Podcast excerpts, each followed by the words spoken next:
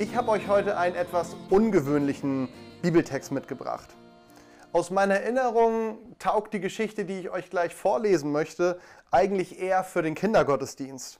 Aber in der Vorbereitung auf dieser Predigt, irgendwie hat dieser Text mich doch sehr angesprochen, ist mir mehr und mehr aufgegangen, dass sich darin eine unglaublich wertvolle, grundlegende Wahrheit verbirgt, die ich gern heute mit euch teilen möchte.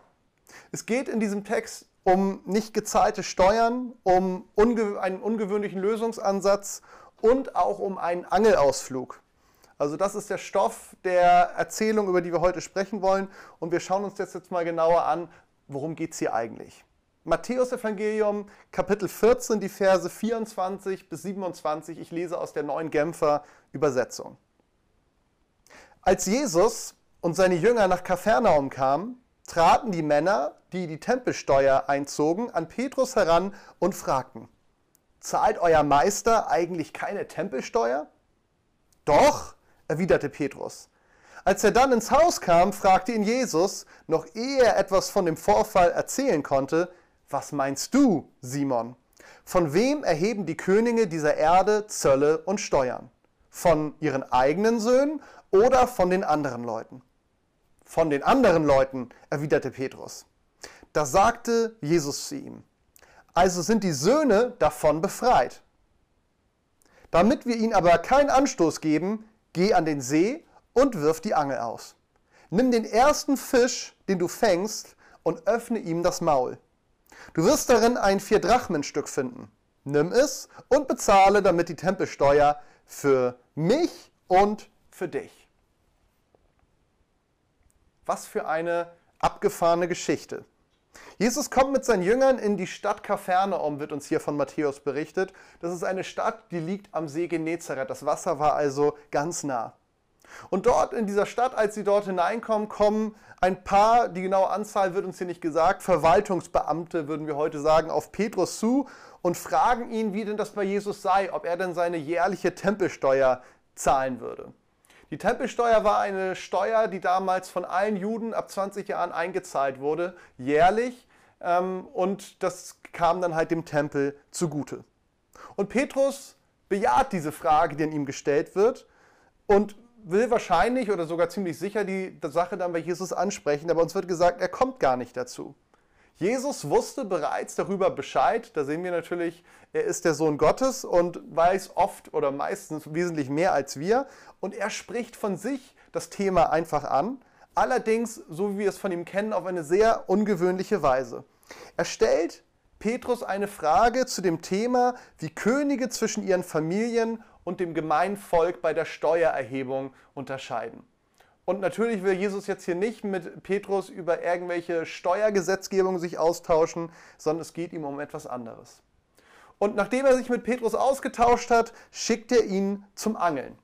Und zwar nicht nur einfach zum Angeln, sondern mit einer sehr ungewöhnlichen Anweisung. Er sagt, den ersten Fisch, den du fängst, dem öffnest du das Maul und dort wirst, wirst du ein Geldstück finden, ein Vier-Drachmen-Stück und es waren jeweils zwei Drachmen fällig pro Person. Und mit diesem vier Drachmenstück wirst du dann die Steuer sowohl für dich als auch für mich bezahlen. Was machen wir mit dieser Geschichte? Ich habe eben gesagt, super Geschichte für den Kindergottesdienst, weil sie irgendwie so fantastisch ist. Aber ist sie wirklich nur für den Kindergottesdienst? Um welches Thema geht es denn hier eigentlich? Warum hat es diese Bibel in die, warum hat es diese Geschichte in die Bibel geschafft? Wir erfahren ja an vielen Stellen oder an einigen Stellen des Neuen Testamentes, dass es noch viel mehr zu berichten gab, aber dass ganz gezielt eine Auswahl der wesentlichen Dinge getroffen wurde, die uns die Evangelisten dann berichten. Aber das scheint offensichtlich so wesentlich für Matthäus gewesen zu sein, nebenbei gesagt, wir finden es nur bei ihm, dass er das weitergeben wollte. Ich möchte hierzu ein paar wesentliche Punkte nennen. Mein erster Punkt dazu ist, was ist denn eigentlich der Kern, um den es hier geht? Und der Kern, den ich hier drin entdecke, ist meine Identität als Kind Gottes. Jesus spricht mit ganz wenigen Worten in einem Gespräch, wo es eigentlich um Finanzen und Steuern geht, eine ganz große Herausforderung gegenüber Petrus an. Und zwar spricht er eine Herausforderung an oder eine Frage, die lauten könnte so ungefähr wie, welche Identität habe ich in dieser Welt? Wie sehe ich mich selbst? Und Jesus sagt hier, es gibt eigentlich grundsätzlich zwei Gruppen, wenn es darum geht, diese Frage zu beantworten. Da haben wir einmal die Söhne und wir haben die anderen Leute, wie sie hier genannt werden. Oder man könnte es auch übersetzen, die Fremden. Und natürlich geht es hier nicht in erster Linie um die Könige dieser Erde, denn für die ist die Tempelsteuer ja überhaupt gar nicht bestimmt. Der Tempel, das ist das Haus Gottes. Es ist also seine Steuer, um die es hier geht. Und Jesus formuliert das Ganze als Frage an Petrus und die Antwort, die Petrus ihm gibt, die kommt wie aus der Pistole geschossen. Es ist für ihn so ein bisschen eine Frage, das ist doch klar. Er sagt, natürlich erheben die Könige dieser Erde keine Steuern für ihre Söhne, sondern das betrifft nur die anderen Leute, also die Fremden. Und Jesus gibt ihm da vollkommen recht. Er sagt, du hast vollkommen recht, Petrus, die Söhne sind befreit. Und mit dieser Aussage schließt er auch automatisch sich und Petrus ein, wenn es um diese Steuerfrage geht. Wir sind befreit davon, denn wir sind Söhne. Wir sind keine Fremden. Also Jesus spricht hier ein Selbstverständnis an, was er schon als Kind von zwölf Jahren gehabt hat. Wir finden an anderer Stelle in der Bibel, dass uns berichtet wird, dass Jesus und seine Eltern in Jerusalem unterwegs waren, als er zwölf Jahre alt war.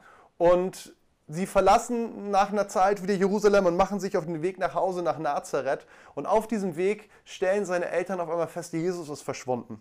Und das Ganze führt dazu, sie gehen zurück nach Jerusalem. Sie denken erst, erst bei Freunden oder Verwandten, dort können sie ihn nicht finden. Sie gehen zurück nach Jerusalem und ganze drei Tage suchen sie ihn verzweifelt. Und zum Schluss finden sie ihn im Tempel, wie er zusammensitzt mit Gelehrten und spannende Gespräche mit ihnen führt. Und auf die Frage, Jesus, wie konntest du uns das antun? Wir haben dich drei Tage verzweifelt gesucht, ist seine Antwort ganz verwundert. Er sagt, warum habt ihr mich gesucht? Es war doch klar, dass ich hier zu finden sein würde. Das ist doch immerhin das Haus meines Vaters. Dieses Selbstverständnis, was wir hier bei Jesus schon mit zwölf Jahren sehen, was jetzt auch hier wieder auftaucht in dieser Geschichte, wo es um diesen Fisch und die Tempelsteuer geht, da merken wir, Jesus war sich seiner Identität als Sohn Gottes vollkommen bewusst. Alles, was er tat, tat er aus diesem Selbstverständnis und auch aus dieser Sicherheit heraus. Und ich möchte dir die Frage stellen, wie sieht das bei dir aus? Hast du auch eine Identität als Kind Gottes? Hast du diese Identität bereits gefunden? Ist es auch für dich so klar, wie es für Jesus war, dass du zu ihm gehörst? Gar keine Frage. Kannst du so selbstverständlich mit diesem Thema umgehen, wie Jesus das gemacht hat? Oder fühlst du dich doch vielleicht eher als Fremder oder als Fremdkörper und es ist nicht diese Nähe da, die du hier siehst, die Jesus ganz offensichtlich zu Gott gehabt hat? Alles, was jetzt folgt in dem Text, das alles basiert auf dieser Grundlage, auf dieser Grundüberzeugung, dass Jesus wusste, meine Identität ist, ich bin ein Sohn Gottes, ich bin ein geliebtes Kind. Und das Erste, was wir hier entdecken, wenn wir jetzt mal ein bisschen weiterschauen, welche Punkte wichtig sind, ist ein Punkt, wo es darum geht, dass man nicht ärgern möchte. Denn Jesus hat ja ganz klar gesagt, es ist ganz offensichtlich, wir sind Söhne, wir müssen diese Steuer nicht zahlen. Wir sind befreit davon. Und dennoch schickt er Petrus los. Aus einem ganz einfachen Grund, den er Petrus auch nennt. Er sagt, ich möchte diese Steuereintreiber nicht ärgern. Ich möchte ihnen keinen Anstoß geben. Moment mal. Über wen reden wir denn hier eigentlich gerade? Ist das nicht derselbe Jesus, der an so vielen Stellen des Neuen Testamentes überhaupt in keinster Weise irgendeiner Diskussion oder auch im Streit aus dem Wege geht, wenn die Pharisäer oder Schriftgelehrten zu ihm kommen? Und die Frage, die diese Leute hier Petrus stellen, die riecht eigentlich schon nach Provokation, wie an so vielen anderen Stellen auch. Man kann doch ganz bewusst fragen, warum stellen sie diese Frage eigentlich Petrus und warum stellen sie ihm nur in Bezug auf Jesus? Was ist denn mit den anderen Jüngern? Warum geht es jetzt gerade nur um Jesus, ob er die Steuer bezahlt hätte? Und es wäre nicht das erste Mal gewesen, dass eine Frage dieser Art dann ein Streitgespräch in Gang setzt, wo am Ende der ganzen Geschichte, und das war immer der Standard, wenn jemand sich mit Jesus auf einen Streit eingelassen hat, dann konnte man nur verlieren. verlieren. Da stand man am Ende immer relativ doof da, weil Jesus doch irgendwie es wieder so gedreht hat, dass es ganz klar war, okay, das ist eine komische Haltung, mit der die Leute hier gekommen sind. Aber Jesus macht es an dieser Stelle anders. er entscheidet sich, dass in diesem Fall es den Ärger einfach nicht wert ist. Er verzichtet auf sein Recht, was er ganz offensichtlich sagt, dass er es hätte. Er verzichtet auf seine Befreiung.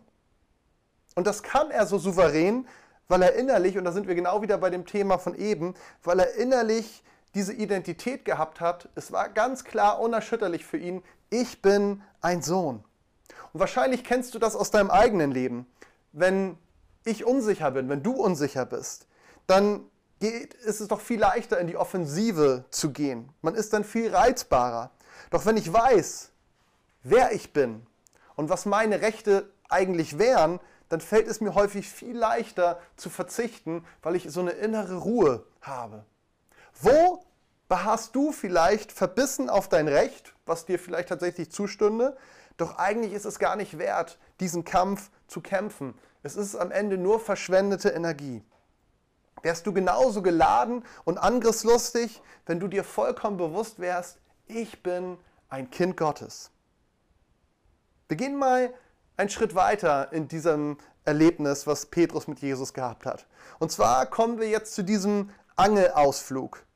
Matthäus schweigt sich darüber aus, das wird uns nicht ganz klar gesagt, ob Petrus tatsächlich losgezogen ist, aber es spricht alles dafür. Er bricht an dieser Stelle ab, wo Jesus ihm diesen Auftrag gibt. Warum schickt Jesus Petrus auf einen Angelausflug? War er gerade irgendwie pleite und wusste sich nicht weiter zu helfen, als auf diese ungewöhnliche Art und Weise an Geld zu kommen? Ich glaube nicht. Ich sehe verschiedene Gründe, warum Jesus genau so in diese Situation reagiert. Ich glaube erst einmal, und das ist ein ganz einfacher Grund, er lässt Petrus etwas tun, was er gerne tat. Petrus, der war von Haus aus Fischer. Jesus hatte ihn ja von den Netzen weggeholt. Und Jesus gibt ihm hier eine Aufgabe, mit der er sich wirklich richtig gut ausgekannt hat. Da war er Experte.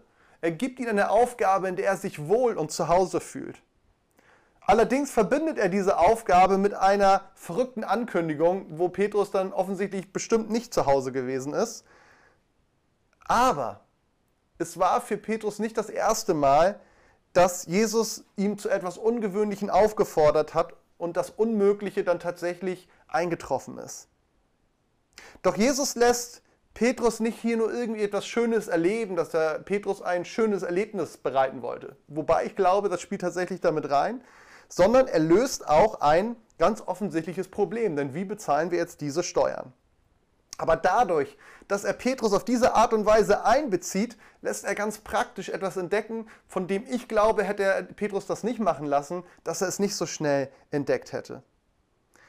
Petrus wird in diesem Gespräch von Anfang an ganz selbstverständlich in diese Identität als Sohn Gottes mit einbezogen. Jesus spricht nicht nur von sich, wenn es um die Söhne geht, sondern er nimmt Petrus da ganz automatisch mit rein.